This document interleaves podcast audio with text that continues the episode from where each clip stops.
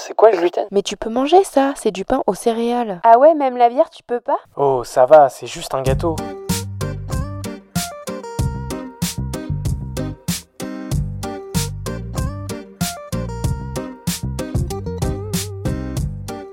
Bienvenue dans le Gloomy Club. Le Gloomy Club est un podcast et bien plus encore dédié au sans gluten, pour les intolérants et hypersensibles au gluten, mais également pour toutes les personnes curieuses qui souhaitent en savoir plus sur cette alimentation. Dans ce club, tu trouveras des échanges, des partages d'expériences et des patients qui ont entrepris sur le marché du sans gluten. J'espère te faire découvrir des marques, des personnes, des parcours qui te permettront de te sentir moins seul ou d'en apprendre plus sur ce domaine. Je tenais à vous remercier infiniment pour l'accueil que vous avez fait au podcast. Je ne pensais pas atteindre ces centaines d'écoutes aussi vite et j'en suis extrêmement contente.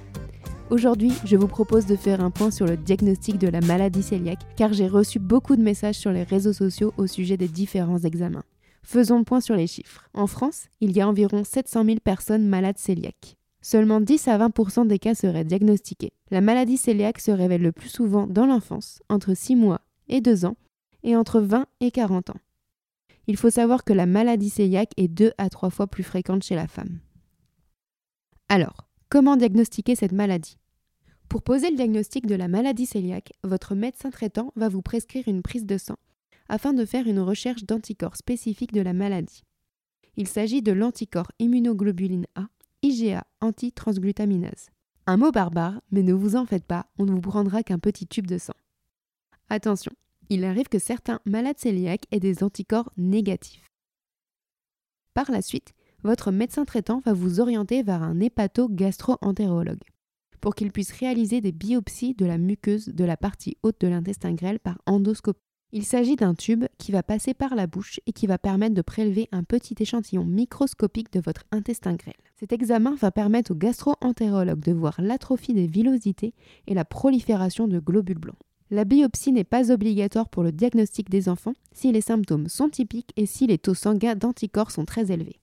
Attention, il n'est absolument pas recommandé de commencer un régime sans gluten sans l'accord de votre médecin les résultats des tests peuvent être faussés par l'absence de gluten dans l'alimentation.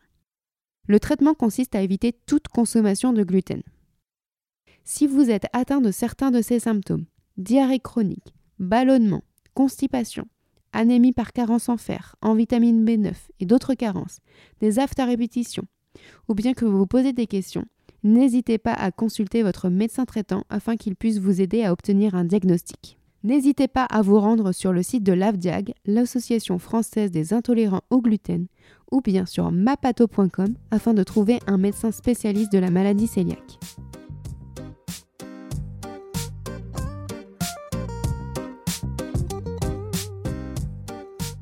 C'est avec cet épisode que je clôture cette première saison du Gloomy Club je vous prépare de belles surprises pour 2023 avec des invités incroyables.